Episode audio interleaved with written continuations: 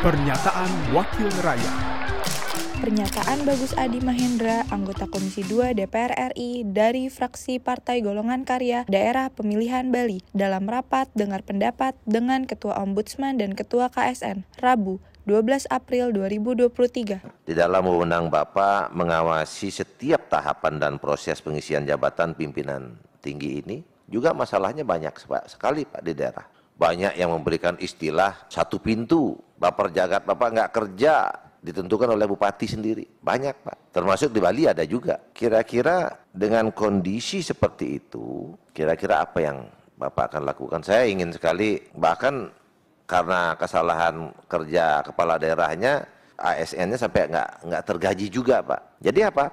Harmonisasi nggak terjadi di dalam pelaksanaan pembangunan itu.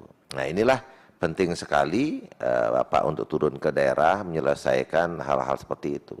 Dampak pemilihan langsung di pilkada dan pilgub ini sangat-sangat membawa suatu permasalahan besar di dalam pengaturan tata kerja Pernyataan Bagus Adi Mahendra, anggota Komisi 2 DPR RI dari fraksi Partai Golongan Karya Daerah Pemilihan Bali, Produksi TV dan Radio Parlemen, Biro Pemberitaan Parlemen, Setjen DPR RI.